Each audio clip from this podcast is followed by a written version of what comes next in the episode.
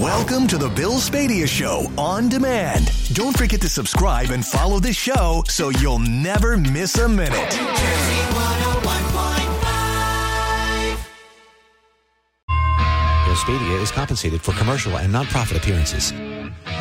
Coming up on six ten on New Jersey one oh one point five. Good morning. I am Bill Spadea with you until ten o'clock this morning. Talkin' Jersey, taking your calls. One eight hundred two eight three one oh one point five is my number. I want to thank Parx Casino and Sportsbook for sponsoring Chime Time every morning, every hour on the show. All right, Dan, not that bad out this morning. Is spring right. here? Are we done? there, Are we there, done? There is a little chill in the air this morning. I yeah. see you wearing the vest. The yeah, I mean, it vest. was, it just, it felt, it, you know what, it felt normal.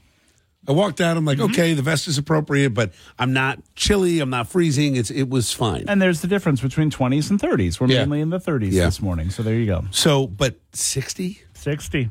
And that's later today. Uh, yeah, that's this is going to be the third day of twenty twenty-four where we hit sixty plus in New Jersey. There were a couple other freak yeah. occurrences earlier, uh, but uh, today and tomorrow both we're looking at a uh, nice warm sixty. So spring, I feel like it's here. It's um, now, does this mean now. the groundhog was right? Well, I'll never admit that. um, you know, but really, we, no no big weather ahead. No. Uh, we talked about it yesterday. Yeah. There's really no snow in sight. I think there's still an opportunity in mid-March for things to turn again. But, I mean, the warmer it gets, the warmer it stays, the warmer the ground gets. So that's going to make snow yeah. sticking more difficult. The water's going to get warmer. So uh, the, the chances of another winter storm are, are rapidly dwindling here. It doesn't mean we're going to stay spring for the duration. I mean, it's going to get cold again on right. Thursday. Uh, but then we warm right back up again. It's it's this wavy kind of spring-like pattern that's starting to develop. So what about, as much as I hate these uh, long rainy days, do we have any of that next week? Um, you know, tomorrow's not going to be a nice day, but it's not going to rain all day. I, I think there's going to be like a batch of showers in the morning and then the big push of rain later on. Um, in terms of like a washout like you're talking yeah, about, yeah. I don't think so. Uh, there'll be some like April showers kind of activity, even though it's only February. Yeah. February, April showers, right? Yeah, Got exactly. it. Got it. Um, but uh, no, uh, no big heavy, you know, soaking rains that'll that'll wash out your plans necessarily. Okay. Thanks, Dan. Yep, appreciate it. So, Eric, did you see they saw, they found a head in Manchester? Yes. Did I read that correctly? And yes. they couldn't find the body. Correct. I'm probably saying this way too light uh, for uh, six ten in the morning, um, but it was was it a skull? So presumably this person has been deceased for years, or was it uh, like I read that quickly in Dan Alexander's note, and I'm like, wait a minute, I gotta ask Eric about that. Yeah, we're very early in the um, investigation process, but it was described initially that they had found a skull, so presumably this was not. Uh, yeah. Somebody who had passed recently. But, you know, all of that is also dependent upon weather conditions. And, you know, the forensics will now go to work to try to figure out, uh, you know, who this is. I mean, it, it, it How may... How fast could that take, the well, decomposition, it, to lose the flesh and the hair? And the variables on that are are varied. Was it in a moist environment? Was it in a dry environment? Yeah. Was it left in the open? Was it buried? I mean, it, decomp can usually happen rapidly within, you know, I mean, right down to bone, probably within, with the right conditions, six months. Okay. You know, uh, it, it's, but, you know, beyond that, um, you know, there really isn't a whole lot that we know. And it, who found the skull? Was it some dude walking his dog? Like, look at this. I don't know if he was walking his dog, but yeah, it was, it was one of those things where, you know, out walking, hey, what's that? And... yeah, that's what that was. God, I, so I was, it got me thinking that, you know, what's the, the things that you discover on your walks? And I remember um, we were at a Little League game, and uh, there was a huge severed leg of a deer mm. that was like, sitting mm-hmm. near the dugout, and the kids yep. were completely fascinated by this. And then we had the deer head in my backyard a few years back that uh, the dog oh, retrieved. Remember that? that? Yeah. The the uh, Callie grabbed the the uh, and I remember oh, Michael's like yes. Callie's killed the fox. I'm like I don't think that's a fox. That's fox. It was the clean severed right. Yeah. Somebody somebody yep. tossed it in my backyard. That was nice. Oh yeah. It's uh, so anyway. Got me thinking. But uh, so they have not applied this to a missing person or anything not yet. like so that. So the first step probably will be uh, dental records. You know they'll they'll try to identify uh, dental records first. Yeah. Um, and then they'll do, you know, the forensic scientists will get to work on, um, you know, removing bits of bone, seeing if there's something they can get D N A off of, see if it matches a description. And then ultimately, if none of that works out, uh, then they will attempt to do a facial reconstruction so that they can have an idea. Right now, we don't even know if it was uh, male or female. Uh, oh, wow. You know, so we're was, that early. Yeah. I mean, it I was, wonder if you're, you're, and I remember this as a kid watching the guys with the metal detectors mm-hmm. sweeping the beaches. I wonder yeah. if you're going to get the scavengers out there today. So well, not be, today because that's it's a crime scene. So that's can't go near it. Yeah, there was a massive police response yesterday. Um, you know, and, and that's pretty. That section of Manchester along Route seventy, that's pretty busy through there. Yeah. Um, but you know, they were they were combing that area yesterday, trying to see if they could find the rest of the body. That's an investigation that will that will continue. So they're, yeah. they're you know the looky-loos won't get anywhere near that for yeah. a while yet. But that was what I was thinking. I'm like, that's what you're going to see. The guys at the metal detectors looking for the guy's watch, right? Yeah, see what what the, what was left behind, well, and, and that is part of the forensic investigation, right? I mean, yeah. they will they will do that, you know, through there. But as of right now, you know, so the, the process is is you know it'll be identified as as evidence. It is human remains. It's treated with uh, respect, and then it is brought to um, uh, coroner. Or usually, coroner is called. Coroner will actually arrange to have it transported. Then it will go into uh, forensics department, and then the the forensics team will go after it, and eventually. You know, they may need to bring in a forensic anthrop- anthropologist that specializes yeah. in bone. I mean, there, the amount, the there's this myth now that because everybody watches C S I and all these things that within twenty-four hours they'll have an answer. It's just not the case. No, it's not the case. It takes yeah. weeks and months in many cases. The computer can't just instantly build a face around him. Like, oh, right. my God, that's uh, yeah. that's Jeff. Yeah. I wondered so, what happened to him. Yeah, so I don't think you're going to hear anything, you know, specific for a while yet. All right, so question is, what's the most bizarre thing you have encountered walking your dog, walking down? Have you ever found remains like that? It's, uh, God, it's got to be a little bit jarring once you realize and your brain wraps your head around, no pun intended, that they were human remains. one eight hundred two eight three one oh one point five is my number. six sixteen is the time. Traffic on with the next row. six twenty-two on New Jersey one oh one point five. Good morning. I am Bill Spadea. With you until ten o'clock this morning, Talking Jersey, taking your calls, one eight hundred two eight three one oh one point five. So they found a skull off of Route seventy in Manchester, Ocean County, right near uh, Pemberton. Um, yeah, I guess you could think of it as a little bit gross, and it got me thinking, what have you found walking by? I mean, I, I think about, um, you know, we found that we had the deer leg at the Little League field of, I don't know, this is a long time ago, fifteen years ago maybe. Um, and then we had I had the deer head in my backyard. I've never discovered human remains, though. How about you? Have you ever uh, found something odd like that while you're out walking? Let's go to Nick in Pemberton. So, Nick, you uh, you live down the road, huh? Yeah. Actually, my wife was going down the road yesterday and saw all the black cars on the side of the road and yeah. stuff, and must have been the investigation. And uh, it turns out it's that, and I just found out now, and it's pretty crazy to know. I hunt in those woods. I find deer sheds all the time. We ride mountain bikes in those woods, and it's just yeah. it's it's weird to know that somebody they, they, like who found like did somebody find it? Like did somebody? Yes, yeah, so apparently it? someone was walking and found it. And I, I don't know if they were walking their dog or if it was uh, someone got a tip off. It, it's unclear, but all we know is that they they found the skull. They knew it was a human skull. And then immediately called in the force and, and started looking to see if they could find other remains. They did not yesterday, but they're going to spend the next few days combing the woods. Uh, yeah, it's it's unsettling to think, you know, what happened? Was someone killed there, right? Was a I, body I, dumped? I, I, yeah, I don't. That's crazy because, like, I I would it, that's right by my house, and like the fact that that's going on in those woods is pretty scary. yeah, yeah, it's wild, right? But you hunt in those woods. Uh, but, uh, most of the time, yeah. I mostly stay closer to my house. Yeah. Um, but yeah, not in that exact area. That's- yeah, I was going to say, you might think twice now for the next one, right?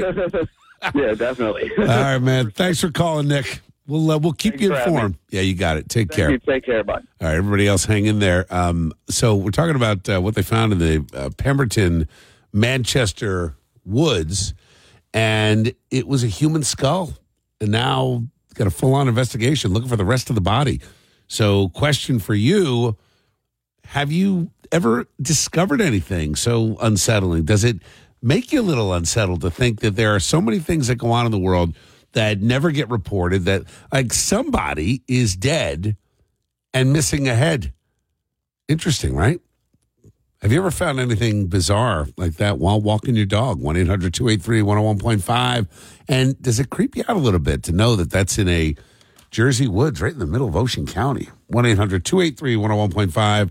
It's six twenty-five. Eric Scott with your news in about four minutes. six thirty-seven on New Jersey one oh one point five. Good morning. I am Bill Spadea with you till ten o'clock this morning. Talking Jersey, taking your calls. one eight hundred two eight three one oh one point five. So they found a, a disembodied skull, human remains, yesterday in Manchester along Route seventy right near Pemberton.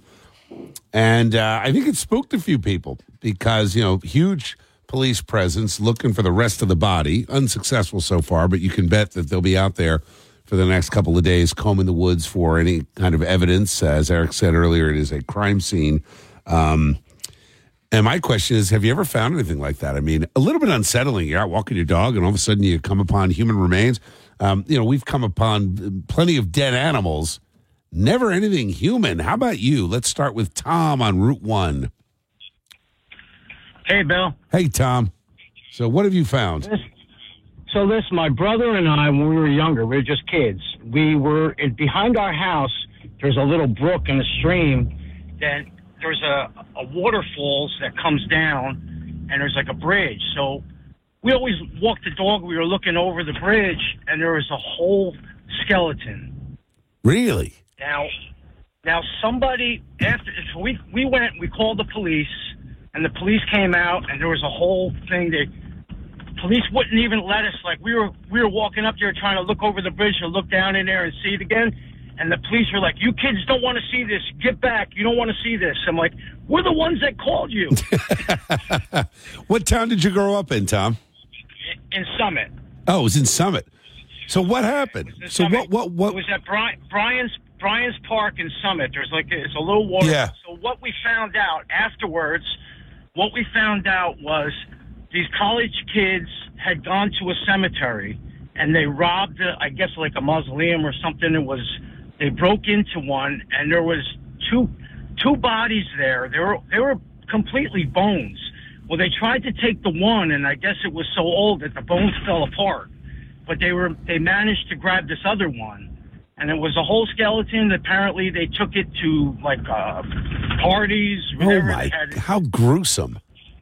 Yeah, and it had it still had some hair on the, skele- oh. on the skeleton. Yeah. God, come on. Yeah, yeah. So now, what? What do you remember? Like, did they did the kids get charged? I would imagine they would. I would imagine they yeah. did, but like we found out a while later because we were like, whatever happened, because we didn't know if it was something yeah. that just happened or whatever. So, yeah, they, they stole the body and then they took it, and, and then after they were done with the party, they threw it over the bridge, you know, over and down into the water. Now, but how long ago was this? Well, uh, I'm sixty-one, and I was about ten, twelve years old. So fifty, yeah. Wow. It's just amazing, right? Like what, you know, what, what uh, kids will do. I wonder if anybody was charged. That's an interesting one. All right, Tom, did, did it scar you or were you fine seeing that? No, no, it was fine. Yeah, right? Yeah. Part of life, life and death. Thank you, Tom. Appreciate you, man. Drive safe today. Let's go to Ralph in Farmingdale. How you doing, Ralph? Hey, Ralph, can you hear me? I can hear you. There you go. Imagine breaking into a mausoleum and and pulling out a dead body and taking it to a party. The hell's wrong with people? Good grief. All right, so what have what have you found? Well, this, first of all, this is Ralph from Monmouth Speed Supply in Farmingdale. You, oh, how you doing, Ralph? Good to hear from you. I'm doing, I'm doing well, yeah. Good to, good to hear you. Listen to you every morning. Thank you. How's business? Th- Ralph, how's business? Business is, business is get, getting good. The... Um, Good. Our first shipment of baby chicks is coming in today. I love it. So we should have chicks chicks available for sale. Ah, uh, fantastic! I I, um, I do hope to uh, get back out there in the spring and uh, stop in and say hello. I'll let you know. Okay. Well, maybe, maybe it won't be raining next time. I know, right? How's the uh, and, and that walk you've got set up? What a what a cool setup you have at your place. I love it. Yep, yep. So tell anyway, me, what have you found? Well, this goes back about I'm, I'm guessing at the date. but I was about twenty-five, so it's got to be fifty-five years ago. My uncle and I, and my I think my wife was with us, or my my fiance at that time. We were we were fluke fishing in Tuckerton Bay, and uh, and we were making drifts as you do when you're fluke fishing. I spotted this thing looked like I don't know looked like a shirt or something, and we wound up pulling up next to it, and it happened to be a, a whole a whole body uh, of somebody that apparently I found out later had drowned, but uh, it was decomposed partially and. Uh, And I said to my uncle, I said, "What do we do?" He said, "We're not doing anything. We're calling, we're calling the cops." Yeah, right. So, don't do anything. Yeah. So we called the police, and uh, believe it or not, they they said, uh, they, my uncle asked, what, what, "What do you want me to do?" And they said, "Well, can you put a rope around it and tow it in?" No kidding. And, and he said, "No, I'm not doing that." So we, we we pulled it over to one of those channel markers, those sticks that stick in the mud. Yeah. And uh, and we took a rope and we tied it to the channel marker, and then called them and told them or told them which where it was, and, and let them come out and find it. But it was it was pretty gruesome because half the flesh was gone off of yeah. it. Yeah. It, it, it was. A, Did you ever find yeah. out what happened? Like, was this a murder victim? Was it a suicide? Was it just someone who went went missing? Or no? No, what happened was it was a boat that had overturned in the, wow. in, the in the inlet in the Little Lake Harbor, a, and, and uh, they had never found not never, but they didn't find the body for the body years. Floated into the bay. How about that? We happened to be the, we happened to be the lucky ones to find it. Yeah, there you go. Right? Yeah, lucky, unlucky. It's with luck like that, right? That's unreal. It. All right, Ralph. Well, look, man. Hey, keep me posted on uh, as the baby chicks come in. Spring is here. And we'll be doing. Uh, I, I would love to get you back on our small business tour, and uh, and and get back out there and talk to all the guys. So we'll uh, we'll make sure we stay in touch. Yeah, we'll have to do it on your birthday again. There we go, Ralph. I love it. I love it. All right, man. Have a great rest of your day. Thanks for the story. You take care. All right, Gary. Everybody else, hang in there. Um, you uh, have you ever found a body? God, I don't know. I mean, it's a weird question to ask, right? I am actually shocked at how many people have discovered dead bodies. Has this ever happened to you? We were, got started on this because they found a, um, a skull, a disembodied human skull in the woods off Route seventy in Manchester. What have you found? Walking the dog or just out fishing? Strange New Jersey, right? All right, Gary Scott, I'll get to you guys first on the other side. Right now, six forty-five. That means fast traffic and instant weather coming up in just two minutes.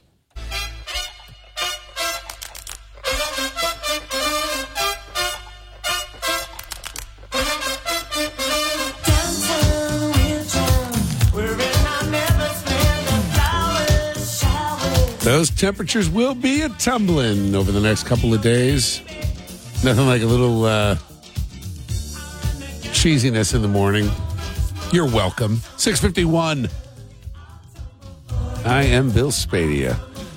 Talking about dead bodies. Man, there's a segue. There was no segue possible from temperatures to Wham to or Culture Club or whoever the hell that was that was we were playing to uh, dead bodies. But I was talking about it earlier. That uh, they found a disembodied head, actually a skull, in the woods in Manchester. And I thought, I wonder how many people have come across a dead body. I'm actually shocked at how many people have already told us this morning that they have come across a dead body in their travels. I would not think it would happen that often, but apparently I'm wrong. All right, how about you? If you ever uh, come across something like that, and uh, was it unsettling? What happened? Let's start with Evan in Linwood. Evan, you thought the dude was sleeping. Wow. Hey, hey Uncle Bill. How you doing, man? What happened? Good. Uh, so let me recount the night. So we're getting ready for dinner. Yep. Normal night as always. We go out to dinner every Saturday. Um, and we, we're driving down the road, and we get to the stop sign, we make a left. And we get to a bend. It's got a guardrail on it. it well, I live way back in the woods. Okay. Uh, I mean, there's not there's not too many houses around. There's nothing really around. And there's a guy laying under there, underneath the guardrail, but, like, on the side of the road. Yeah. Not, like, on the opposite side of the guardrail where it's behind it. So and he's between the road and the guardrail. Yeah, exactly. Yeah, I got exactly. it. I got it. And he's laying like like a dying Victorian child of the flu, like that has the flu, you know, with like the hands on his chest. And we're like, what is that guy doing? And so we drive by, and then we're about five minutes from where we saw the body, which we didn't know was a body at the time. Right. We thought it was someone sleeping under there. We're not quite sure why. You just so figured some dude around. sleeping under the guardrail on the street. Was it cold out? Exactly, yeah. Uh, no, it was not. It was the middle of the summer. All right, so you thought it just could have been a drunk or something. Yeah, yeah, I got it. Exactly, yeah. So what happened? Um, so we... We're, we're driving to dinner, and then about five minutes on the road, we decided to turn around because our conscience got the better of us. So we turned back around, and uh, we passed him again. He was still in the exact same position. So we were like, all right, I guess he's just sleeping. And we never really – we never tried to make contact with the poor guy. And it turns out that um, he was – it was a dead body. He was killed in Atlantic City, and he was dumped five minutes away from our house or three minutes away from our house, wherever it was. No kidding. Yeah. It's it's somewhat unsettling, isn't it? Yes, very. Right? Like, like somebody not only killed the guy, but then thought, let me let me drive him and, and drop the body somewhere. Do you know if they ever solved the crime? Did they follow up? Did they find out who did it? I do not know. Yeah. Well, how many years ago was this? This was fifteen years ago. Uh, a while ago, yeah. So, anyway, what a story. Thanks, Evan. Appreciate you, man. Thanks, Uncle Bill. Have a I great... Thank you, guys. Have a good rest of your day. Let's go to John and Manilow King. So have you ever found a dead body? How about a Christmas party? What happened, John? Well, we were at a Christmas party. All the guys were outside near the fire pit, and the girls were inside, mm-hmm. keeping warm. And uh, one of the girls screamed that, oh, man, there's, there's somebody stuck on the fence or somebody fell. So all the guys ran back there, and there was uh, a young kid. What I understand, they came from a different Christmas party. I don't think this guy wasn't even invited. He just uh, stumbled back there. Uh, we found him impaled, impaled on the fence. Oh, my God. Yeah, it was brutal. I had, I grabbed him by his hair, and I really had to yank him off of there. Um, so you didn't just call the cops? You pulled the dude off the yeah, fence? Yeah. Well, we've talked. What were you thinking?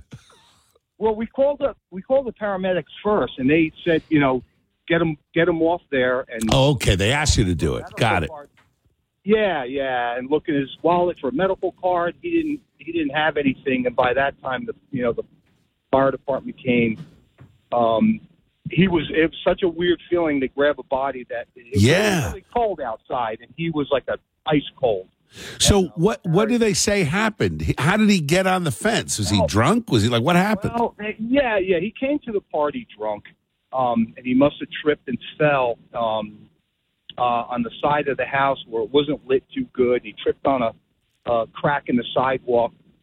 Uh, it was like a full investigation. Where did he get impaled? I'm trying to understand, John. Was it like a low garden fence? Yeah, low, like a low, probably a three foot fence um, with the with the spikes at six inch on center, and they were a perfect wedge right in his throat. Oh, no, no blood or anything like that. It just was clean, um, you know, and it just, uh, he must have just suffocated right there. So it went into his throat? Did it come out the other side or no? It was just there, probably just no, crushed no. his. Uh... Yeah, it just crushed his trachea or something. Wow. Yeah, and the, the police came and we had to uh, all go in the basement. It was a full investigation. They set up an uh, like an interrogation room in the house where we got interviewed. No kidding. We were there till like yeah, we were there till like five in the morning. And what kind of questions were they asking you? Like if we knew this kid, if we seen him, uh, was he at the party long? Yeah, I didn't even see. He just he just walked back. He he just walked back. So you guys didn't know who he was? No. I, and when you say kid, are you talking about eighteen, twenties? Are you talking about little? Yeah, yeah. He was eighteen. Yeah. Man, that is, you know what? That that's nuts, John. What a what a man! You never forget that Christmas party. No, no, that was yeah, that was really creepy. Did did the that was at your house or was it a friend's house? Yeah, it was a friend's house. It, it really the family actually hired a private investigator after the uh, um, the police did their thing. I actually they found me on a job site, um, and I'm like scattered around. I have a business where a contracting business where. I couldn't believe how they, I don't even know how they found me, but uh, they were questioning me again on the wow. job site. So they were really looking into it. Wow. Um, when? How long ago did this happen? This was probably about fifteen years yeah, ago. Yeah, a while ago. All right, man. I got to jump, John. Good to hear from you. Have a great right, rest of your day. Talking to you, man. You too, buddy. All Thanks, right, John. Sir. Appreciate you. All right, Scott, I'll get to you first on the other side of the news. six fifty-eight, news with Eric Scott in two minutes.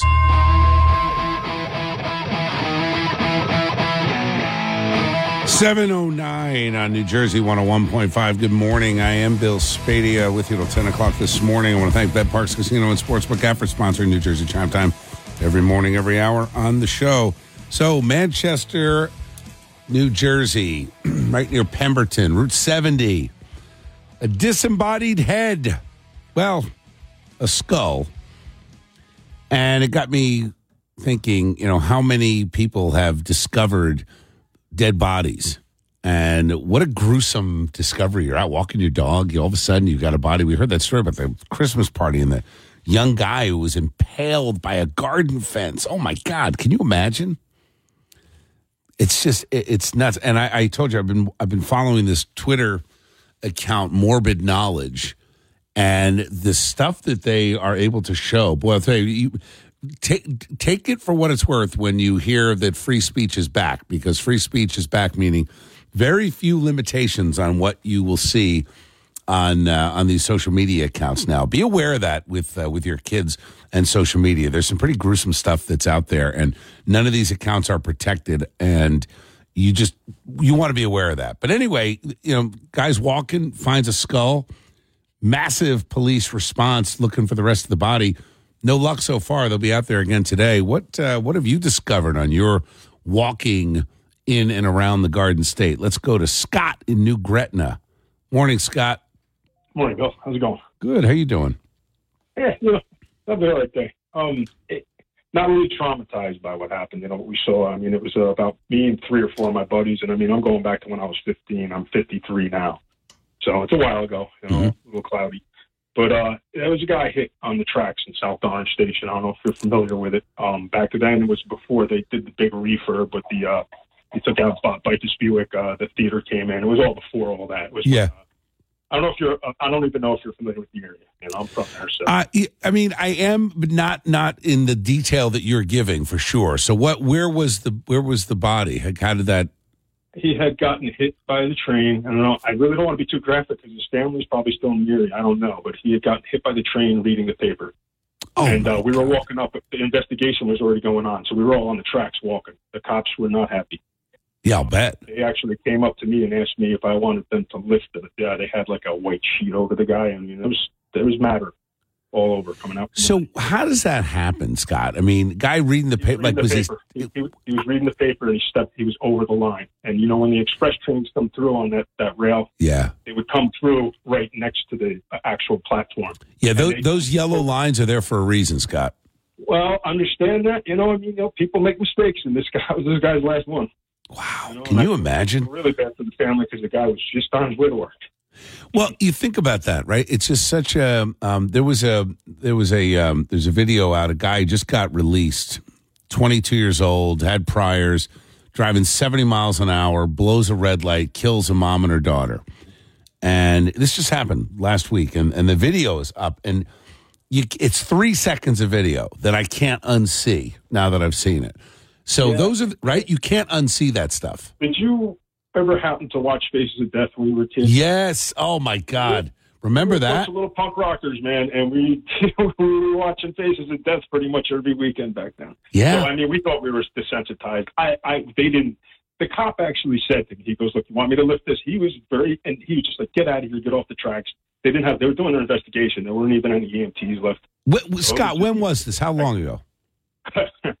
I was fifteen. I'd had to be maybe fifteen. I'm maybe maybe sixteen. It yeah. So we're we're close in age. I'm fifty-four. Uh, no, nineteen eighty-seven. I'm sorry. Yeah. So I was uh, so eighty-seven. Yeah, eighty-seven. I was graduating high school in eighty-seven. Yeah. I, yeah. All right. I got I, eighty-nine for me. So I'm. I'm, I'm all right. So uh, a couple years younger. Yeah. But yeah. but you know, things like that. I don't know. I, I mean, part of it you say people are a little desensitized. The other part of it, I, people were a little tougher back then, if you ask me. I think maybe because everything you saw was real. Yes. It wasn't social media. It was, and, but that's the thing. I mean, hey, once the Romans started getting more advanced tablets, I'm sure kids changed. You know, eventually they opened the gate, and that was the end. Well, I mean, here, look, I it, it, it, you know? we're we're here, I don't know what the word is. Is it desensitized, or have we just been completely dumbed down? But we, we protect, we, we I think we overprotect, and we have a lack of reality. We we don't show enough of the ugliness of the world. Like like to me, that picture with the sheet should actually be shown far and wide as a reminder, don't stand too close to the tracks. Like, learn something from, from someone's terrible tragedy. More. I'm sorry. Pardon. Go ahead. No, go ahead. I agree. No, I agree with you. They should use social media more for things that are educational like that. And I mean, they will, but you know, it, it'll, it'll become a meme. Yeah. Wow, then, man, um, I'll tell you, and it's lost. I, you can still see it. I'll bet today, right? Uh, I, they're, they're, I think about it once in a while. Yeah, I'm sure you do. What a little chump I was, you know, for the way I acted about it, you know, but of course I'm being a badass in front of my friends, you know? Yeah, but you were a kid. I mean, honestly, you know, you're sixteen years old. You're, you're showing off a little bit. I get it. All right, man. Got to jump. Yeah. Good to hear from you, Scott. Good luck. Good luck with everything, man. All right. I'll see you again. Appreciate I'll that. Talk. You take care. All right. Everybody else, hang in there. Question is, have you ever come upon a dead body? Have you ever seen a dead body? I mean, other than a, a viewing, have you, uh, you know, th- this uh, guy that discovered the skull, that's got to be a little unsettling. You don't know how old it is. I mean, is it one hundred years old? Is it thirty years old? Did it happen, you know, a few days ago and the animals got to it? Has this ever happened to you? I'm shocked at how many Jerseyans have seen and come upon dead bodies. one eight hundred two eight three one oh one point five. What's your story? Other side of traffic and weather, next hour.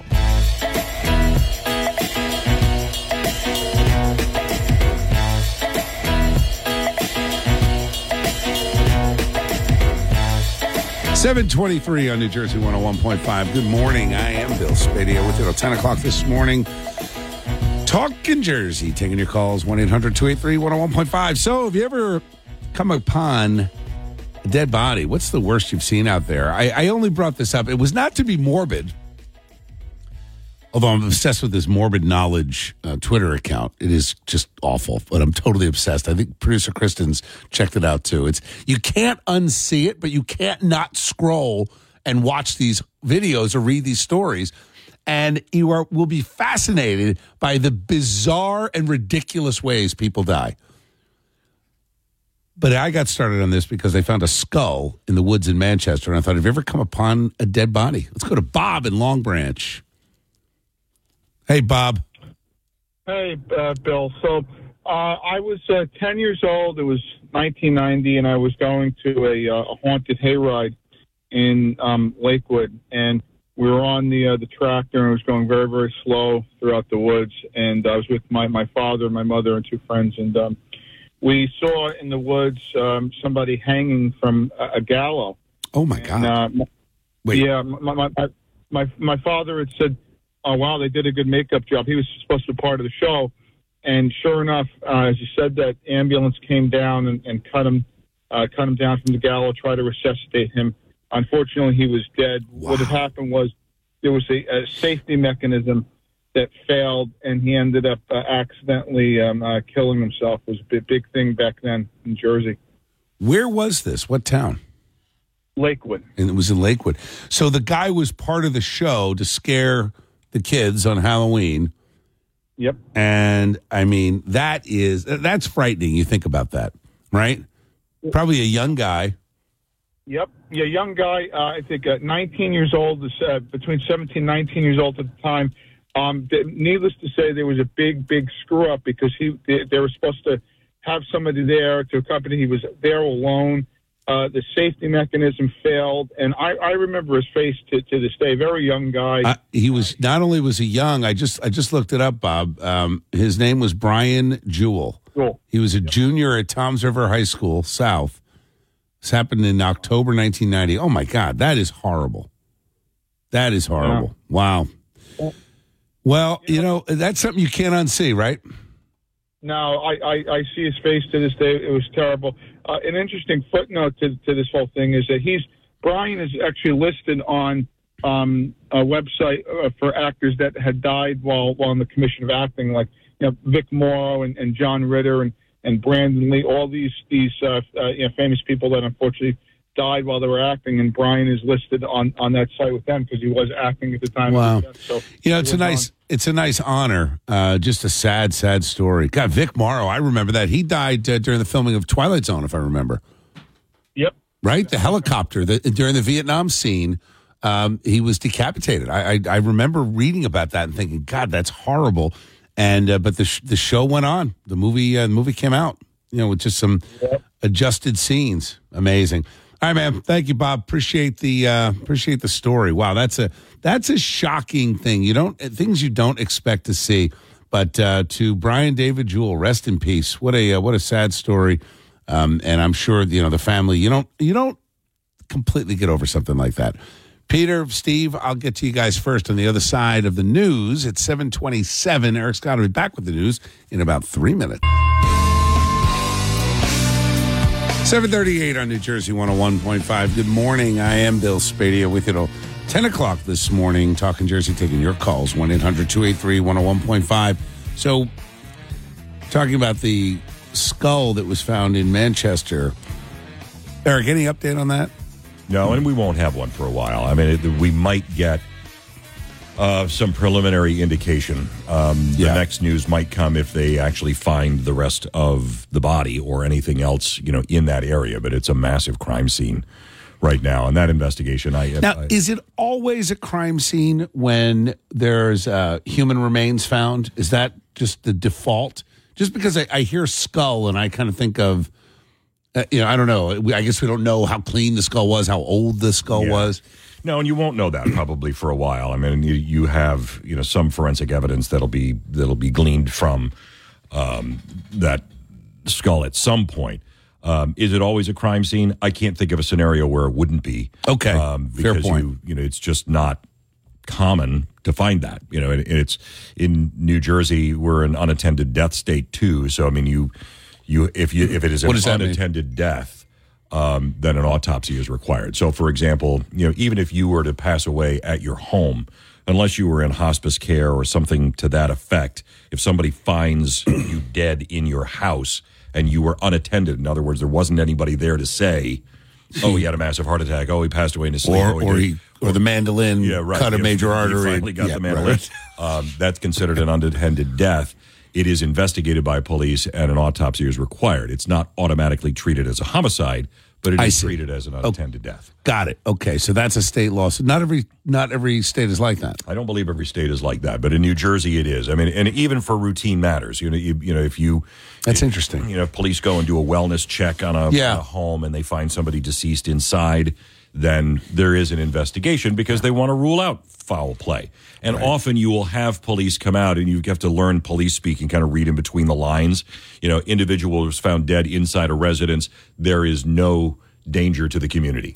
So that's suicide typically, right? Uh, it could be, or it could be or someone had a heart attack. Just, or it wasn't yeah. somebody. It's, there's not a madman running around the neighborhood yeah, killing I get people. It.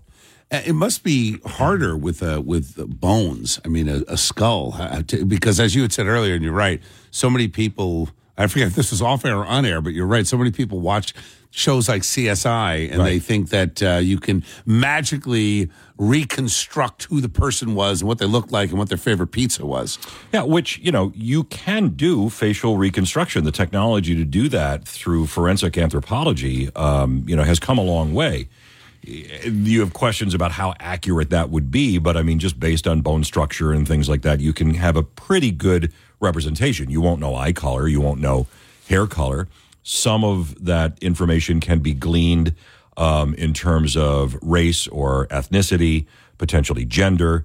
Um, so, you know, you can you can glean a lot of information out of that to aid in the investigation. Obviously, if this was a homicide, the best thing would be to find the rest of the body.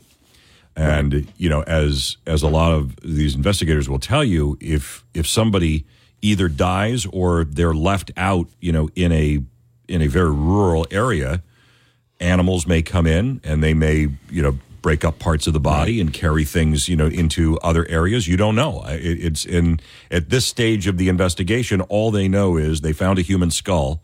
They don't know who it is. They don't know the circumstances around the death, and they don't know if the body is around. So all of those are the initial questions that have to be answered. Okay.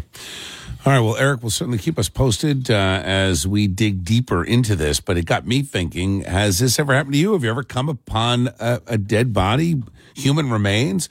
Got to be somewhat disturbing, depending on the level where you are. Let's start with Steve in Deptford. Morning, Hello. Steve.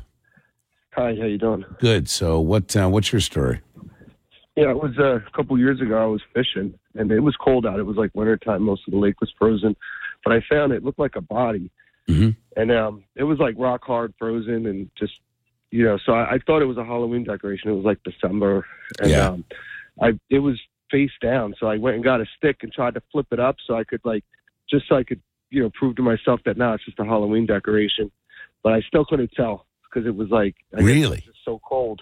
Yeah, and I went and got a cop, brought him over. He looked at it. He called like three more cops, and then like twenty cops came, and then they took my statement and stuff, and then they cautioned off the area, and that was it. So it was a body. Did you ever find out what happened? Who it was? No. No, I was like trying to look. I guess it wasn't suspicious or something. I don't know. I know that it was like by a train bridge, and I think a lot of, um, you know, unfortunately, a lot of like addicts go up there and, uh, you know, using stuff. So I, I don't know if maybe somebody fell in or something, fell off, you know, overdosed maybe first and then fell off. I don't know. Wow. It's amazing, right? Did you still fish yeah. in that spot? Yeah, I did. I did. Yeah. Didn't, didn't deter you, right? Still, uh, still you got to see the image in your head, right? Yeah, yeah. I guess it was, if it was like summertime, it probably would have been awful, right? But since it was like, it was like a really cold December. Yeah, so there was no smell. Right. And it wasn't like, it was like rock hard. Like I, I was like hitting it with a stick pretty good because I was like, no, if this is a Halloween decoration, like nothing's gonna happen, and right. Still, it was like I, I was like I, I didn't I didn't poke the face though because I was like, well, I'm not ready for that, but um, no, yeah. like the body was just rock hard. Yeah, wild. All right, man. Thanks, Steve. Appreciate the call. Have a great rest of your day. Let's go to Peter in Piscataway. Peter, this story sounds awful. I, I think of those guys on the back of the garbage truck often. That that can be such a dangerous job. What did you see? Well, it was probably like nineteen seventy-two, seventy-five. And uh, it was a snow day. We had off school, so all the kids were out. And we all knew the garbage guy, you know. I mean, at that time, we were all friends. He yelled at us for not taking the garbage out. So we knew him well, you know. Yeah. And uh, so we're having a snowball fight, and all of a sudden I hear this loud pop. And I turn around, and the guy swung off the back of the garbage truck where they hang on to that bar in the back. And the guy was backing the truck up. And his head went right underneath the tires. Oh. And it just, I heard a loud pop, and I turned around, and my, I just took my breath away from me. Oh, my God. How old were you?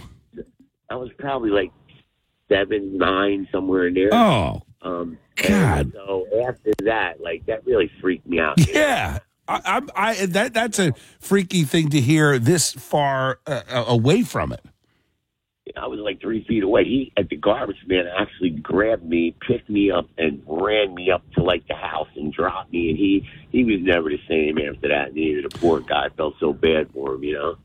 Uh, but it was. So uh, what happened? He just didn't see him, or it happened so fast? No, I mean he was. He, he the guy was, you know, there, it was always early in the morning. You guys are out there, so he must uh, he hanging on that bar, and he swung around down, and he must have passed out or something. I don't know what happened to the guy, but.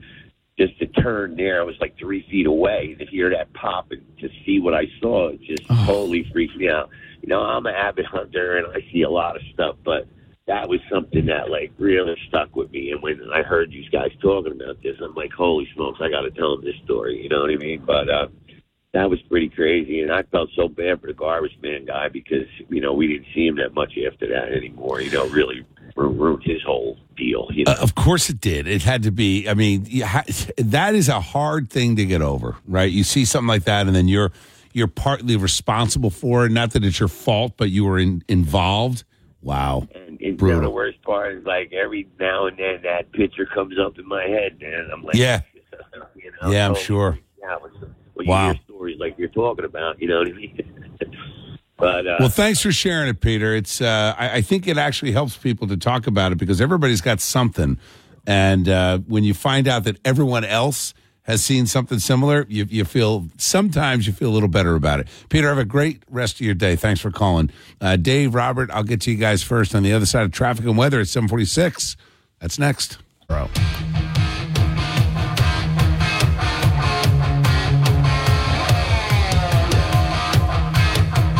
seven fifty-three on New Jersey one oh one point five. I am Bill Spadea with you till ten o'clock this morning, talking Jersey, taking your calls about whether or not you've ever come upon a dead body. I know it's gruesome, right? Sorry to, to uh, make your morning weird, but in Manchester, Ocean County, the uh, there was a skull found yesterday and had all the cops out looking for the rest of the remains. We don't know any more details than that, but it got me thinking, I wonder how often this happens. I am shocked at how many people have come upon a dead body. How about you? Let's start with Robert in Piscataway. Morning, hey, Robert. Good morning, Bill. Morning, Robert. Hey, Bill. So what have you seen? Hey, how you doing, sir? I'm good. Hey, I got a good story. I got a good story for you. Before we start this conversation, run for governor. We definitely need you. But uh, it was Thank you, Robert. Appreciate that.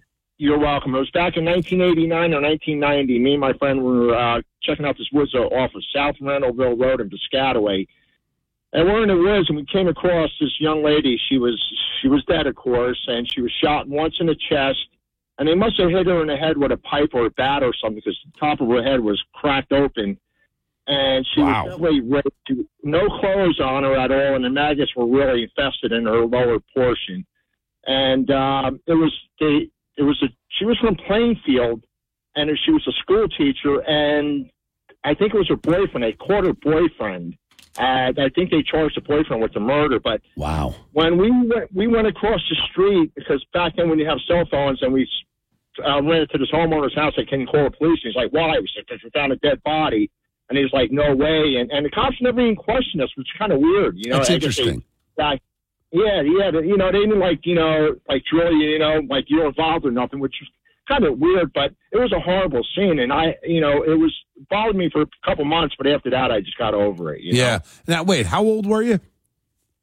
Oh, back then, nineteen ninety, I want to say, uh, what was it, about twenty-one, Maria? Yeah, about twenty-one. I think, yeah, about twenty, twenty-one. So old enough to remember, to know, and to act. But, I, you know, I, it's interesting you say that, that you weren't questioned. I, they probably, once they figured out who it was, they had a theory.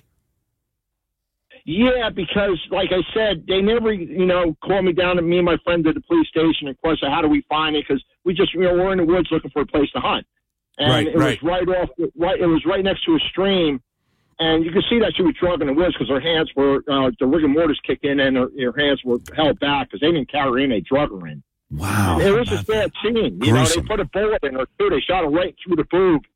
And um, it was a horrible scene. It was it was bad. I, I had yeah. nightmares for a little while. Yeah, of course. I, I, I, my apologies on bringing up that. You probably haven't thought about it in a while. But I, I got to thinking, because it, it happens more often than I thought, for sure. Yeah, and, and the thing was, it was of course, it was in Piscataway, which is Piscataway's a pretty good town. You know, it's really safe, but it's going to hell now with what's going on and with this. Like, well, Robert, on. listen, uh, we've got a we've got problems across main streets in New Jersey, and we are going to fix it. Help is on the way. Stay tuned. But I'll tell you, Bill, uh, if you come across one, I hope you never do, but it's, if, you know, that was a horrible scene. It ain't like you just found somebody clothed and dead. But yeah. This one, murder, uh, tragic murder. You yeah, know? Wild. All right. Thank you, Robert. Have a great rest of your day. Appreciate the kind words. Dave, hang in there. I'll get to you first on the other side of the news, which is coming up with Eric Scott in about three minutes. eight oh nine on New Jersey one oh one point five. I want to thank Parx Casino and Sportsbook for sponsoring New Jersey Chime Time every morning, every hour on the show. I am Bill Spadea, and we're talking about the um, skull they found, human remains in Manchester in the woods. Uh, apparently a hunter walking by kicked up this skull, reported to police, and they spent yesterday and most likely a lot of today looking for the rest of this disembodied head. Um, not as gruesome when you think about bones, but there's a story. It was a person. Got to be a family. Somebody's missing someone. So when you start to think about the personal, it, it has much more of an impact. But then I got to thinking, how many people have come upon a dead body? I'm shocked at how often that's happened. I mean, over the last uh, you know bit of the show, we've heard stories um, about um, people stumbling on dead bodies. Has that ever happened to you? We'll start with Dave on Route seventy-eight. Oh, hey, Dave. Hello. Hey, Bill. How are you? I am doing great. So tell me, good. What have you seen? All right. So I grew up in Kearny, New Jersey. Mm-hmm. Uh, back in nineteen eighty-five, you remember Hurricane Gloria? I do. Oh, okay. So the day after Hurricane Gloria hit, me and my buddy Tom, we went walking down the railroad tracks through the meadows, which is the Booton Line. It was the old Booton Line railroad track. Yeah, yeah. Towards uh, Fraternity Rock. You know where Fraternity Rock is on the Turnpike? No, what's Fraternity Rock? I didn't know that. Fraternity Rock is a big mountain on the side of the east, eastern spur of the Turnpike. That's, that's what they call it. I did, it's so funny. I didn't know that's what they called it. All right, got it.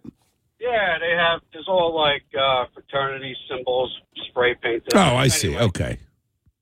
So we're walking out there, and we're walking down the tracks, and we're... I thought it was called Snake Hill. It, it was called Snake Mountain, but not many people knew that. Everybody seemed to call it Fraternity Rock. That's funny. All right, so that we're talking about the same thing. I got it. All right. Anyway, I don't want to get distracted. Tell me, what'd you find? Yeah. So we're walking along. We see this, this big black garbage bag along the rocks, along the shore. So we went and investigated it, and it turned out there was a body inside of it. It was skull. It was just bones and clothing. So it, it wow. washed up from the hurricane, stirred it up, and threw it up onto the rocks. And we were about, I guess, I was about twelve years old. And me yeah. and my buddy, uh, we were scared to death. Yeah, of course you were. What'd you do?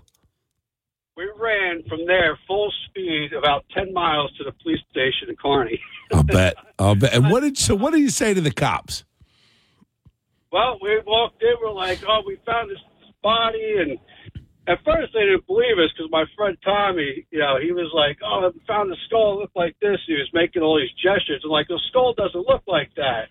And I was like, no, it's, believe it, it's a, it's a human skull and bones. And so they took us down there. They drove all the way down there. They came all the way out with us. We showed them. It, obviously, it was a body. They uh, put an article in The Observer about us finding the body, but no names because we were juveniles at the yeah, time. Yeah, yeah. You know?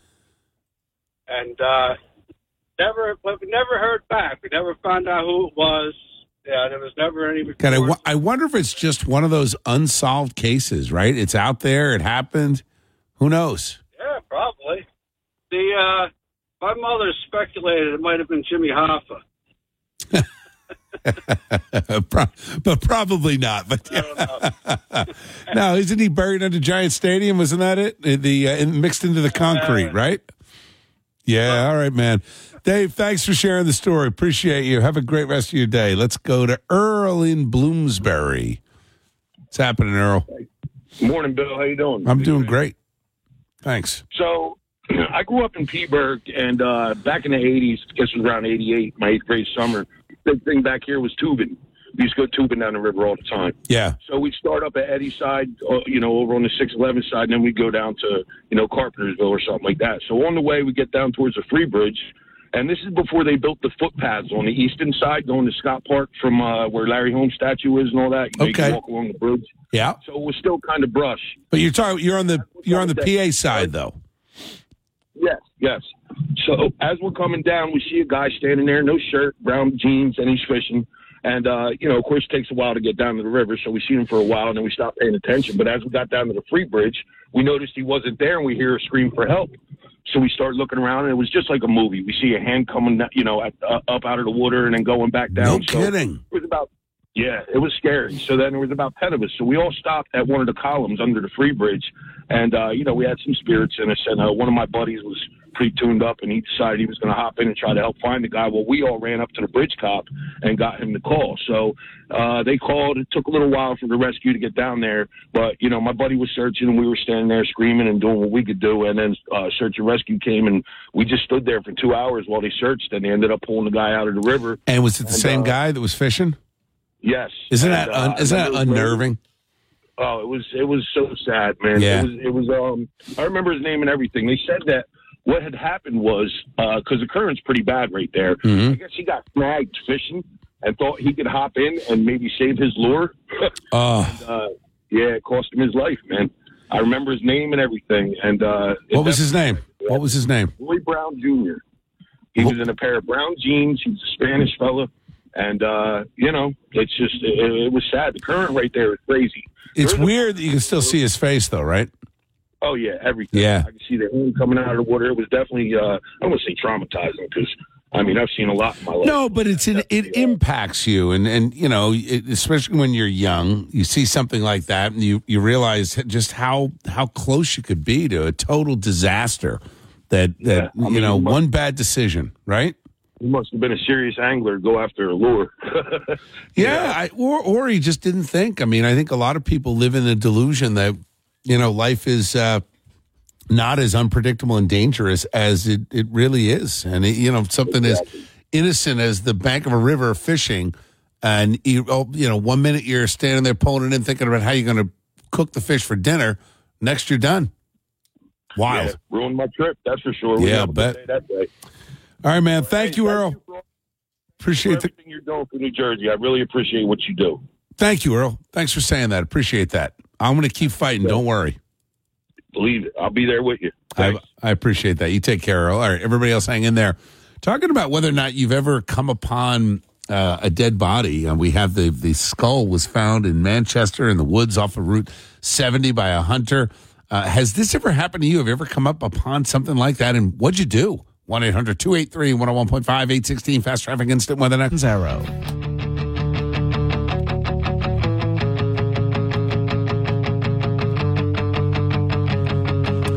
It's eight twenty-four on New Jersey one oh one point five. I am Bill Spadea. Hey, don't forget to check out the website. We've got our favorite delis across New Jersey uh, posted at n j ten fifteen dot com slash Bill Spadea. Yesterday we did the South Jersey version. Today going up is the North Jersey version. Um, and, yeah, I decided not to do it north, central, and south. I know, I know, I know. Look, the legislature, by the way, got it wrong. There are not three sections of New Jersey. There's north, central, south, and shore. No way you're telling me that it's the same culture if you're looking at, at Mercer County versus Ocean County or Monmouth County. Not a chance. Totally different. There's some overlap, sure. You know, places like New Egypt uh, certainly... Um, seem more, or, and I believe are, Plumstead, New Egypt, more central than shore. But, you know, you talk about Long Branch to Hamilton, completely, completely different world. So anyway, I, I did the north-south. I think we decided somewhere around Edison and south, like Edison, Bridgewater, um, are around the line. So north of Bridgewater. I, I don't know if we had any in Bridgewater or Edison, so I don't know that it mattered. We had one, I think, and that was in north.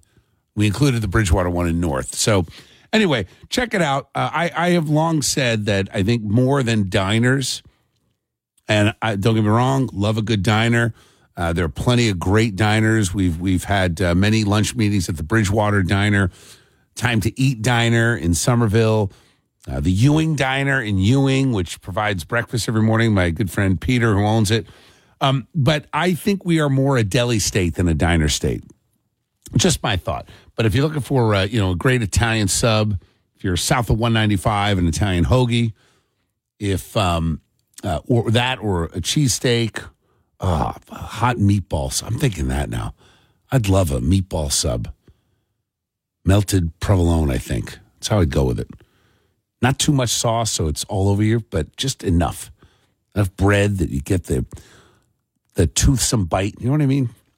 Mm. Now I'm hungry.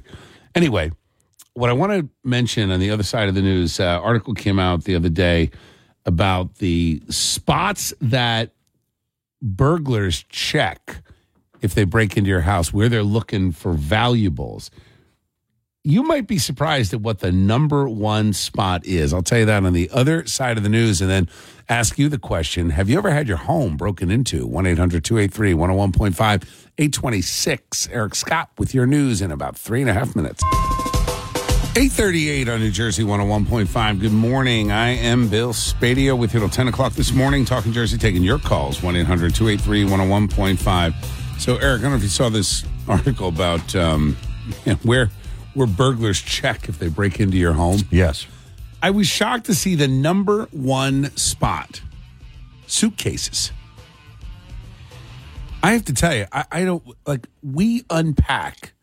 Every once in a while, I find, like, an old toothbrush in a suitcase when I'm repacking, right? Yeah. Like, or or uh, when, when there's a paper receipt or a bag check or something. But I don't leave any valuables in a suitcase. Do people do that? Is that a thing? Not that I've ever heard. I was surprised to see that. I, I'm, I'm that is not where I hide valuables.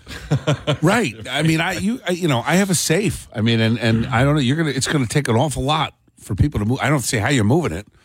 Yeah, I don't the, see how you're cracking it. No, the safe I have in my house, right? You're, you're not. You're not moving you're it. Not picking it up and um, it the, the second spot is vases. Who's well, keeping valuables in the in the flower vase? I do know people that have stuffed things into, really? into vases. Yeah, like yeah. what? Like jewelry or yeah, jewelry or just stuff like yeah. It's I. I mean, we have flowers in the vases. Well, yes, and, that, and then there's water in them, but not all of them. I mean, if you have some in the hutch that are not being used. Um, did we decide it was a hutch or a china cabinet? What did we decide? Curio? That was that was uh, curio the curio. Cabinet. It was yes, the, the vase in the curio. Yeah. I was just surprised. And then the third made me laugh because there was a congressman that got in trouble for this. Uh, freezers. Freezers? Yeah, putting valuables in the freezer. Like we, I mean, I guess if you look at some of the meat products that we have, that I, I consider that more valuable than jewelry. Right. Um, but remember that guy, congressman, I don't remember where he was from. He was, they found like ninety thousand dollars in cash in his freezer. And it was apparently ill-gotten gains. I have um, a friend of mine who worked a job where they got tips. Yeah. Uh, actually still does. And takes all of the tip money and stuffs it in magnum-sized wine bottles. No kidding. And then when they need money for something, a project, they break a wine bottle. So literally puts it in so you can't get it out. Correct. Unless you break it. Unless you break the bottle. Yep. That's actually kind of cool. Oh, wait, this is it. two thousand five, Congressman William J. Jefferson, elected to serve in Louisiana's second Congressional District. So he was there since ninety-five. They have a picture of his freezer. There's the Pillsbury pie crusts and then a wad of cash. Like, he's got ninety thousand dollars sitting in the fr- I love that. Is it better than gold bars in the closet and money stuff? Uh, you know, I was saying, I know, Bob Menendez, maybe he should have put the stuff in the freezer. It wouldn't have caught him. I don't know, Bob. He should have been taking notes on this guy, how corruption works. Um, yeah, I, I don't know. That's I, I kind of like that, like a piggy bank for adults. Yeah. With the wine yeah. bottle. And it's the last time they cracked open a wine bottle, they had enough money to remodel their kitchen.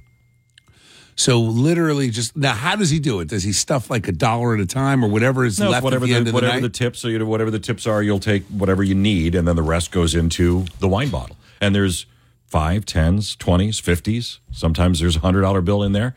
How about that? Thousands and thousands of dollars. That must have been fun to break that right, open. To break that open. How did they pick the one, or they just go one at a time? They just go one at a time. So this is the magnum yep. we're stuffing now. Yep. Once that's broken, we'll yep. start a new one. But I was shocked because I had filled a, huh.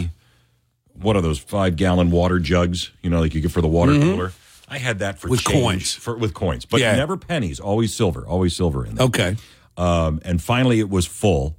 Man, emptying it and getting it to a coin counter. How heavy was that? Was, I mean, I literally had to break it up into ten different buckets. Was it plastic or uh, glass? It was plastic. Yeah. Okay. So it was, I, like, I told you, I've got the five-gallon um, glass jars yeah. that we use. It, it's it's, it's heavy with water. Yeah. So it, we literally cut, uh, boys and I did this when they were younger. We cut the top off, and then we put it all into these little buckets, little white buckets, yeah. loaded it into the trunk of my car, and then we took it into the the bank used to have uh, the free coin counter. Yeah, how much uh, was it? And we had almost four thousand dollars Stop, change no kidding. Yeah. Yep. four thousand dollars in change. It was crazy. Yeah, that was probably ten years to fill it. You know, I I so rarely use cash. I don't have a lot of change. I was just going to say that, is that I don't have, I, I have a little bucket Um, in my closet where, you know, I'll, I'll fill a little glass jar that kind of sits in the kitchen. And then when that's filled, I'll dump that into the bucket. I haven't taken that bucket to, I, I bet you it's been six years. I think Wegmans has a coin star. One of them does. One of them's a ripoff because they take ten percent. ten percent? You can go to yeah. the bank, they do it for free, right? right? Exactly, yeah. But I don't, you know, it, to your point on huh. where you hide valuables, I'm trying to think. I mean, I have heirloom stuff but I don't really have a lot of valuables. I don't keep cash in the house. I was. I it's have, a, you know, it's, it's funny it's, you say that. Right. What do you have? I mean, you know, jewelry, right? So Sandra's got jewelry. Jody has some nice jewelry. A, yeah. yeah, and there's a safe for that, for jewelry. I have the safe for firearms. But the heirloom stuff, I don't know if it's worth anything or not. I have no idea. I it, But it's... I would guess the firearms are worth something. I mean, I've got a I've got a long gun safe that is tall mm-hmm. for rifles, and um, and then I've got a um, I've got a lower safe which is for documents and, and handguns. Right, and I and that's so. And I have a, a safe for handguns. I don't have any long guns anymore. I don't have them anymore. I have just the handguns. Yeah, and those um, those are in a safe. Um, and then we have a document safe, a fire safe. Yep, I've got that. You know, for, for that, the, yeah, that's in you know, in the, the house. Paper, the wills, the tit- titles yep. of the car, that kind of thing. Yep, yeah, all yeah. that stuff. And then, you know, Sandra's got her jewelry safe, and you can't move any of them. None of them is going to be well, that's picked the up thing, and, and, and it says on this list that the thieves go number one. They check suitcases. I don't know if I. I would love to talk to somebody who's a thief. All if my you've suitcases ever, are in the basement. You'd have to go in the basement and dig them out. I mean, I don't. I, right. Now, but and and don't you unpack? I yes. think people. This is implying that people use it. They're like, "Ha ha! No one will check here." I guess, and they do it on purpose. So, I would love to talk to you if you've ever uh, been caught as a if you're a burglar. Did you serve time? Where'd you go first to uh, to break in when you broke into the house? Where did you go? This list says suitcases, uh, flower vases, freezers. Office drawers. Now, office drawers, I get. I mean, that's that makes sense. Fifth on the list is liquor cabinet. I mean, you know, some of the booze is expensive, but I can't imagine that people are actually hiding cash and valuables in liquor cabinets, freezers, flower vases, and suitcases. What about you? Either side, have you ever had your house broken into? one eight hundred two eight three one oh one point five or... Are you uh, somebody who had done some crime and did the time? Tell me about it. one eight hundred two eight three one oh one point five is the number. eight forty-six is the time. Traffic on by the next row. eight fifty-two on New Jersey one oh one point five. I am Bill Spadea. Let's jump right back into it. So I was talking about um, burglars and the thieves that break into a home. And the number one spot they look at, according to uh, Reader's Digest, suitcases. Number two, flower vases. Number three, freezers. So I thought, let's ask if you uh, you ever done the crime, done the time? What did you look for when you broke into a home? We're going to start with Joseph in Manville, who used to do just that, went to jail, and now turning his life around. Joseph, welcome to the show. How you doing? Uh, I say my name is uh, Joseph Colstar. I'm thirty-seven years old from Manville, New Jersey. And, um, yeah, back in uh, two thousand five, I uh, I got caught up in the opiate addiction, and uh, I was one of those criminals who uh, used to break into houses. Um, for me, pretty much, um, we used to just uh, break into the into the back window, go right upstairs to the master bedrooms, and look underneath the mattresses. And uh, a couple of times there, we found cash there. Um, uh, they stole laptops, jewelry, pretty, pretty much everything, really. And um, eventually I got caught. I went to uh, Bayside State Prison in uh, Burlington County, did uh, two and a half years. I got sentenced uh, five years, two and a half years without parole. Wow. Uh, I, I came home. Um, I got caught up again doing some more crimes. And um, right now I'm currently on uh, a program called Recovery Court, and uh, I changed my life around. I was sentenced in uh, two thousand nineteen for uh, a drug charge. And um, yeah, now it's two thousand twenty-four. I'm on Recovery Court, and I'm actually about to finally complete first program ever in my life this April. Hey, congratulations, uh, Joseph. How how many years have you been uh, clean with the drugs? Um, right now I've been clean um, going on two and a half years. That's great. Uh, good for you, man. Turning your life around. Yep. It's never too late. It's never too late. Joseph, let me ask you, Did you? Uh, what was your plan if you encountered a homeowner? Ever happened? Um, actually, uh, yeah, one time, uh, luckily it was an old lady, so, I mean, luckily she, she was old, older and all, so she really couldn't do anything, but, um, yeah, I broke into a window, and, um, yeah, we didn't think anybody was home, and I went into the bedroom, and she was sound asleep, and she just started screaming, and yeah. luckily I was able to get, get out of the house fast enough before uh, she was able to call nine one one. Joseph, how did you get but, caught? Um, how did you eventually get caught? Um, Yeah, essentially I was uh, talking to my girlfriend at the time, and, uh, well, I, I guess um, me and a couple buddies did it, and they got caught um, in uh, Essex County in Newark at uh, the drug dealer's house, and I wasn't with them that day, but when they got caught, they put a load jack in the in the, in the, the vehicle I was using. So the one day my buddy's girlfriend told me that she had to bring her father to the hospital, and there was a load jack in the gas tank. And I guess the Somerset County prosecutors followed me to the house. And, um, yeah, I got caught red-handed pretty much coming out of the house. I see him pull up. I ran back in. I hid in the closet. And at that time, my girlfriend decided to call me. My phone was on ring. The cops heard it and caught me in the closet. Get out of here. Your girl. Oh, man. Wow. Yep. That that is what, what what went through your mind when the phone rang? You're like, you got to be kidding me. Yeah, I mean, I pretty much knew point blank that I was pretty much caught, as I said. Yeah. There, there was undercovers there. They they, they kept Joseph, that shotgun in there. What, was it a was, was it a relief to finally get caught? Did you feel like I can get help, or were you pissed off? I mean, I was pissed off at the time, but eventually, sitting in the in the in the county jail and all, you just you just gotta forget everything, forget your family and all, and just pretty much focus on yourself and uh. And, uh, and that's what I did. Um, so I went down to Bayside State Prison. I got involved in um, in uh, doing carpentry program there. I was uh, in Narcotics Anonymous, and eventually, wow. you say, uh, so when I went to prison, it was I think two thousand twelve to two thousand fourteen. I, I came home um, two thousand sixteen, and uh, I found uh, I found a new girlfriend. I'm still with her now, and uh, actually next month in April, we're about to have a daughter. Hey, congratulations! Um, yeah. So you got a, you got a lot to uh, you got a lot to teach that little girl as she grows up about uh, the mistakes that people make and how you can actually find redemption. Hey, man, Joseph, good to talk to you, and uh, good on you for being able to share the story and and recognize that what you were doing was wrong and and turn your life around. God bless you. We'll say a prayer for you and your family. All right, thank you so much. Take care. All right, Michael, hang in there. I'll be right back. eight fifty-seven, Eric Scott with your news and just... nine oh nine on New Jersey one oh one point five. Good morning. I am Bill Spadea. I want to thank Parx Casino and Sportsbook for sponsoring New Jersey Chime Time every morning on the show. All right, let's jump right back into it. So read an article uh, that was uh, posted on the site, I don't know, a few days ago, uh, but it was talking about a Reader's Digest top spots that burglars check when they break into your home. You heard from our last caller who had actually done some break-ins, served time, said they checked the mattresses first. Well, mattresses were tenth on the list. Number one, suitcases. How about that? Let's go to Michael in East Brunswick. Morning, Michael. Hmm, I can't hear Michael. Hey, sorry. Hey, there we go. Muted. It's all good.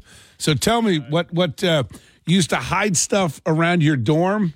Was there a real threat of break-in? Where'd you go to school? No, I went to Monmouth University, and uh, I had just prescriptions that naturally people would want to steal, and my go-to hiding spot was the pocket in button-down shirts in my closet, because they would rummage through everything but the closet and shirts, I should say. So, but how would you put a prescription bottle in a shirt? Wouldn't I mean, you're not talking about a dress shirt? What are you talking about? Yeah, a dress shirt, collared shirt that has the little front pocket. Would you put the pill bottle in there, or were they like flat packs? No, they'd put the whole bottle there. And no one ever noticed. Did you have a roommate? Yeah, and he was the one I was trying to avoid uh, having him find it. Oh, that's funny. That's funny. So you were trying to keep... Now, are these prescriptions that were you were taken when you got to college, or were they prescribed when you were there? Like, did the guy know you were on something? Yeah, I had them pre-existing, but I guess he found out one way or another. And I noticed some were missing one day, so I had to be proactive. And wow. I guess he wasn't smart enough to check my uh, shirt pockets. Shirt pockets in the closet. That did not make the list. So I wonder how many people are going to be hiding valuables tonight, stuffing one hundred dollar bills into the uh, into the shirt pockets. Now, what about now? You live in East Brunswick now? Yes, sir. Yeah. What? And uh, I wanted to make a note to anybody who uh, has fire safes. I experienced a house fire. They do not work. The temperatures get over a certain point. We had all of our documents burned while they were inside the safe. No just kidding. Just a note to everybody out there, always have another copy somewhere else. Well, don't the fire safes have a certain temperature that they will guard against and they'll tell you? But how how would you know? Like, what temperature does a house fire get up to? Uh, not sure. I know it got pretty hot, I guess. Um, what happened when you were a kid? Your house burned down? Yeah, I was uh, fifth grade. We had a tiki torch fall over on our deck, and then it caught the deck on fire, propane. Uh, it didn't explode because it has a special protection on it, so it just effectively became a flamethrower right into the whole house. And then two townships were fighting over who's going to put the house out, because one side of the street is East Brunswick, the other side South Brunswick. No kidding. No, the half hour before. And you were, you were in fifth grade, and you lost everything? Everything. What did you guys do? What was the first place you went? You, you, your parents were, were there? You were living with your parents? Yeah, and the first thing we did was we had to go stay at a hotel. But, uh, Bill, I'm sorry, I got to jump. I'm actually at work. I really do appreciate you, and uh, keep doing your best and keep fighting the good fight, Bill. Talk Don't, to you soon. We will certainly do that, Michael. Thank you. Yeah, I get it. You got to go to work, but I'm curious now. Like, what do you, you know, what do you do? Your house burns down. First thing you do, you're in, I mean, imagine it's it's at night. You've lost everything. You're calling out of work the next day. What if you can't? Has that ever happened to you? A house fire. We um, we had a small fire once. I, I I still remember it. That our there was a short in one of the outside lanterns we had on our driveway, and it uh, there was there was some. I think what had happened was it had. It, I think it was kind of a user error that there was broken glass. And my dad had either put paper or a towel or something there so the glass would stay contained until they could get it fixed so nobody got hurt or didn't go in the driveway. Anyway, it caught fire. And I remember, and I don't know who it was, one of my parents, it could have been a brother, like that yelled fire. And my immediate reaction was the house was on fire because I was asleep. It turned out it was just a lamppost outside. That was the closest thing we came to a fire. But then our house was broken into. The thief took a, an axe in our garage and chopped through the drywall to get into the house. It was wild to come home and, and see that, where some you, you feel so violated. You're like, you know, when, when you don't feel safe in your own home, it's one of the worst feelings. So have has your home ever been broken into, or have you experienced the utter displacement of having a fire in your house? one eight hundred two eight three one oh one point five is my number. nine fifteen is the time. Traffic and weather coming up in about three minutes. Bro.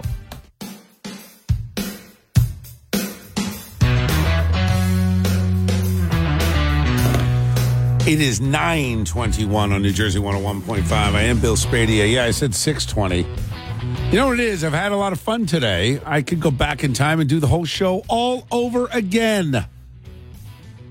Well, every day should feel like that, right? All right, we're talking about house fires, break-ins. Have you ever had uh, that kind of a crisis at your home? Let's go to Jeanette in Old Bridge. Jeanette, so house fire when you were a kid. Tell me what happened. Hi, so it was four in the morning, and my sister fell asleep with a cigarette. You know, before they made the cigarettes with the go-out paper. And the whole mattress caught on fire. Wow. And she had to run upstairs and wake everyone up in the house. And what happened? Did the house, did, did so your sister's running around. She knew she, the cigarette, she fell asleep. Mattress catches fire. Was anyone hurt? Uh, I lost a cat. Oh, I'm sorry. I'm sorry. Yeah. Now, what was it like afterward with your sister? Were your parents, like, was everybody at first, thank God we're all okay? Or was there uh, anger? Like, how could you be so stupid? Well, my dad was really mad at first, but then, of course, he was like, you know, thank God everyone's okay. Yeah. God, yeah. I, I, I can see that being a very mixed emotion. I think I would have been, thank God everybody's okay at first, and it would have evolved into anger later. Yeah. Wow. My dad had a really hot temper. Was he, uh, uh, what, what was he, Italian? What was the? Uh... He was a Marine. Yeah. Well, Semper Fi. So, Jeanette, does your sister still smoke? Yeah. So there was no change in behavior, huh? Well, I don't think she smoked in bed anymore. Yeah, I'm sure of that. All right, Jeanette. Nice to talk to you. Semper Fi to your dad. Thanks for calling. All right, let's go to Mary on Route twenty-four. Good morning, Mary. Your house burned down, too. Hello, Mary. Let's go to Bev in Bordentown. Good morning, Bev. Morning. How are you? I'm doing great. Crazy stories um, today, huh? Yeah. Well, we had um in my I think it was middle school or early high school. Mm-hmm. Uh, we were robbed. Yeah. My brother and I were coming home. My parents were out in New York for the day, and we came in and we had a breezeway before we went into our house. Mm-hmm. And in the breezeway was a, a bedspread with a T V on top of it. No kidding. They thought we may have interrupted the robbers and that they were ready to take the T V out the back door. But when they heard us coming, they scattered. How about that? So what did you do? Who'd you call first? Uh, the police. And we did they ever catch the guy? No, they never caught him. Did, was anything missing, or did you catch them uh, before they took anything? Right. No, we didn't catch them. No, and I think they were in the act of getting the T V they had. They got all my mom's furs and jewelry and everything. Oh, wow! So they did get away with a lot. Mm-hmm. They How? Sure did. Who called your parents who were away in New York? Did the cops call them, or did you guys call them? Oh, we let them know. They came home that night. They were just in transit. Wow. That's oh. it's it's it's traumatic, right? But then wait, you uh, producer Kristen said you you also had a house fire a few years later. Yes, my, my senior year in high school, oh my, my mom had just refurbished the whole house. Yeah. And um, again, my brother and I were home alone, and smoke started coming out of the um, ceilings in the basement, and we called the police right away. I mean, the fire department, and they came with. The house, there was nothing left of the house. You were in the basement. The house was burning above you? The house was, the smoke started coming out of the uh, walls in the basement. And so we called the fire department right away. And you got out. What what started the fire? I think it was electrical. Wow. There's a reason for all those building codes, right? Yes, there sure are. Yeah. Wow. All right, Bev. Thank you. Thanks for calling. Appreciate you. Have a great rest of your day. Everybody else, hang in there. If you've experienced a house fire or a break-in, we'd like to hear your story. one eight hundred two eight three one oh one point five nine two six. Eric Scott with the news in three and a half minutes.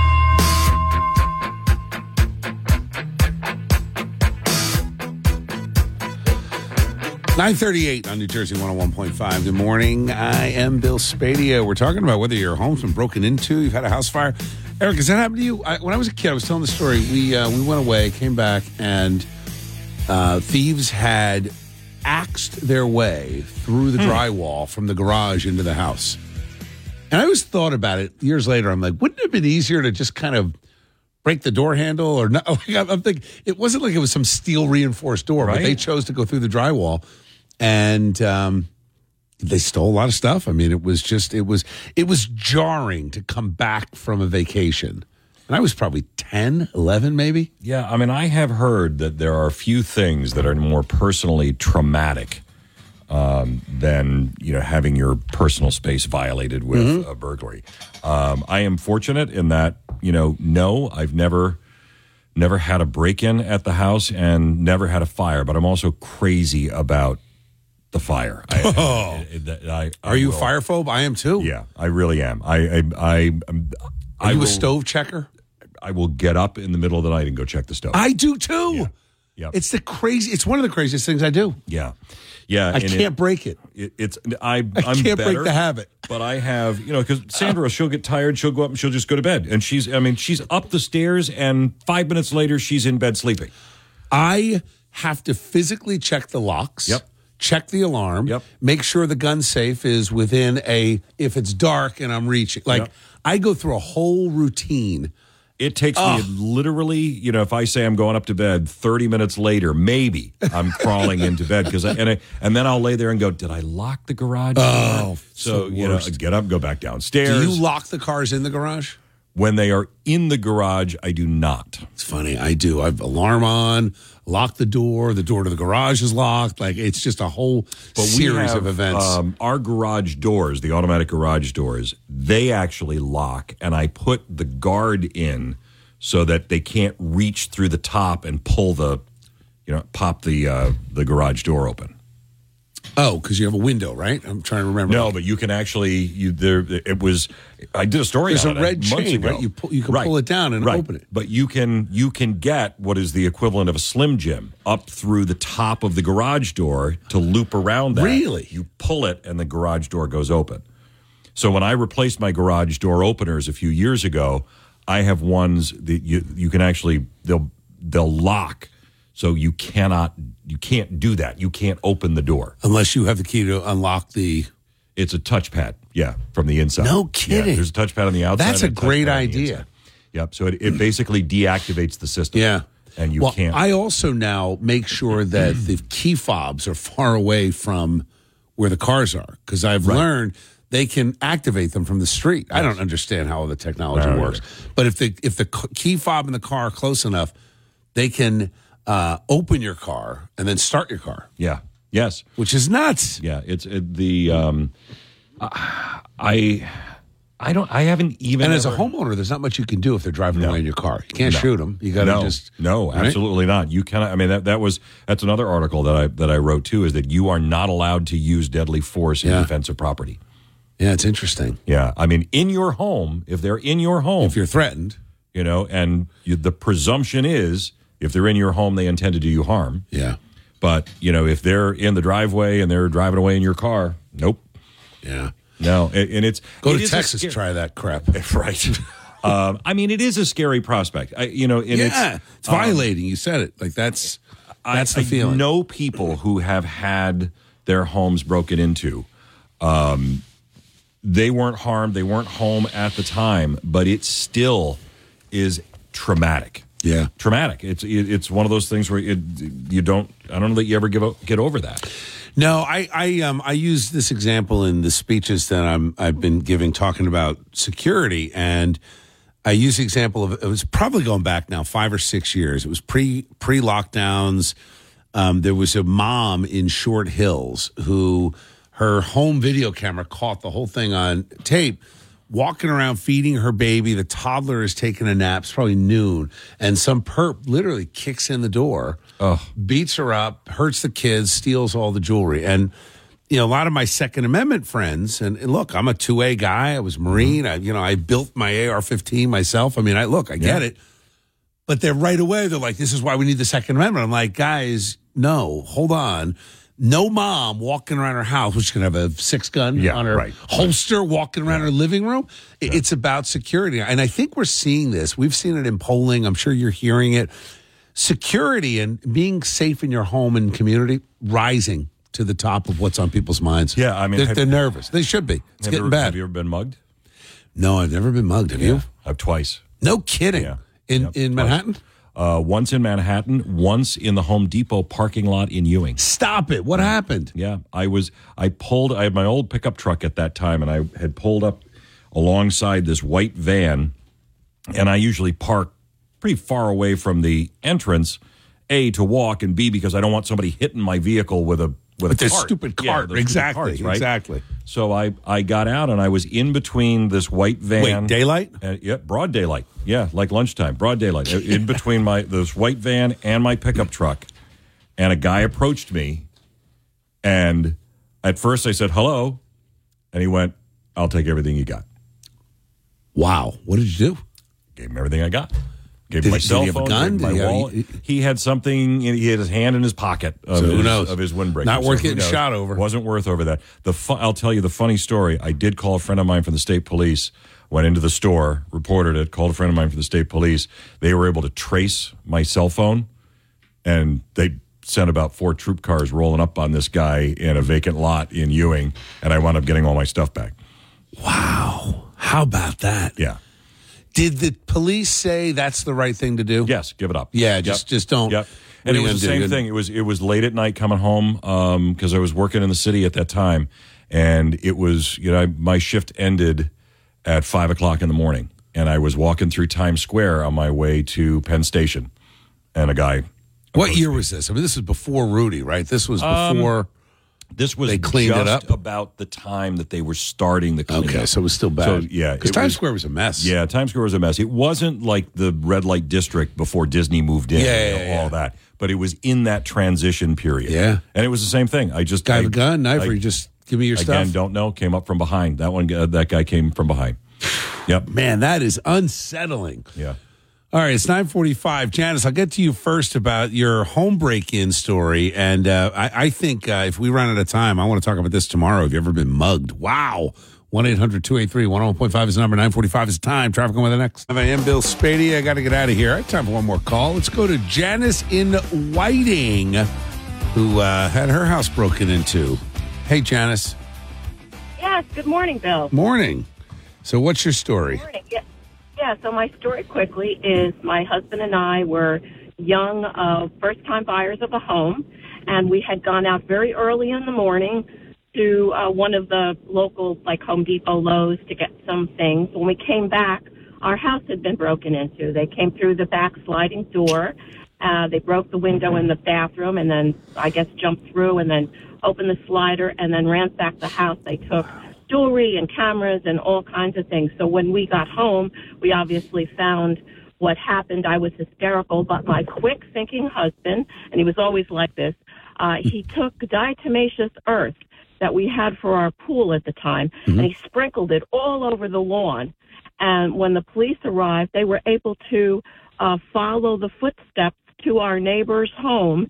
They found out they arrested the son, and it turned out that he did thirty-three burglaries. They got wow. him and his girlfriend. Yeah. How, how old all, were they? Uh, they were in their early twenties. Like I think he was twenty. Janice, just so I understand, what's the diatomaceous earth? Is that like a? Um, is it a white powder? Yes, it's a white powder yeah. that you use for filtration in your pool. Uh, that was brilliant. Were, isn't it crazy? Yes, it worked. And the cops were stunned. They they didn't think of that themselves. But obviously he did, and he, he quick thought it. And uh, honest to God, it was it was crazy. I was hysterical. Forget wow. it. I was no use to anybody. How old? Certainly how old was the robber? How old was the neighbor's kid? Uh, he was twenty, and wow. she was nineteen. Can you imagine? Did they? And they, I imagine they were convicted. Oh, they were convicted. Oh, yeah. Yeah. Did oh, they yeah. do time? And Uh, no, they didn't do time. I guess because of maybe in the t- in that day, maybe yeah. because they were so young. But you got all your so, stuff returned. Uh, no, I wish I did. No, I they uh, I don't know what they did with it. Whether there was somebody there that took it from him, I yeah. don't know. We got back the cameras, but again, we were very young, so the I know. product wasn't you know it wasn't really valuable. But but what you said before about being violated, oh my God, I made my husband. Um, totally um, secure the whole yeah. house. We got, you know, we got our uh, alarm systems and, you know, central dial and all that stuff. And just, it was like Fort Knox after that. We we did the same thing. Uh, it's smart. Janice, I have to go. Best to you and your family. Thank you. It was nice talking to you. All right, guys, got to get out of here. It was a little trip back in time. I'll be back tomorrow, six a.m. Enjoy the rest of your day.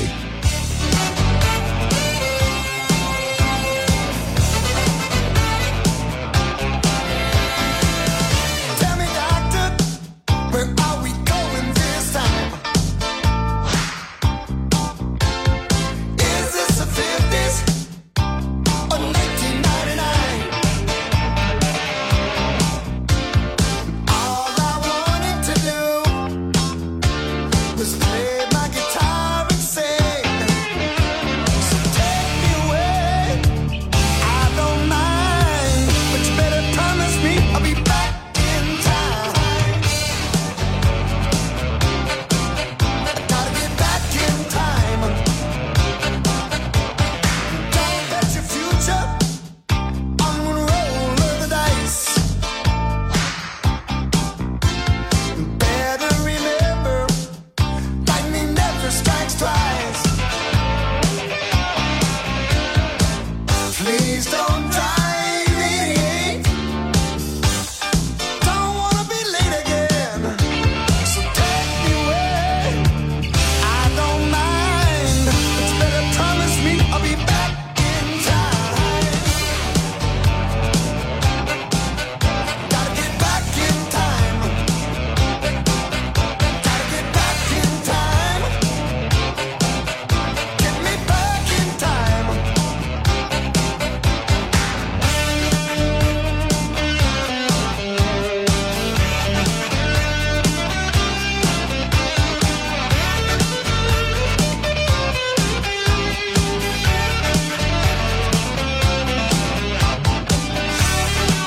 for listening to The Bill Spadea Show on demand.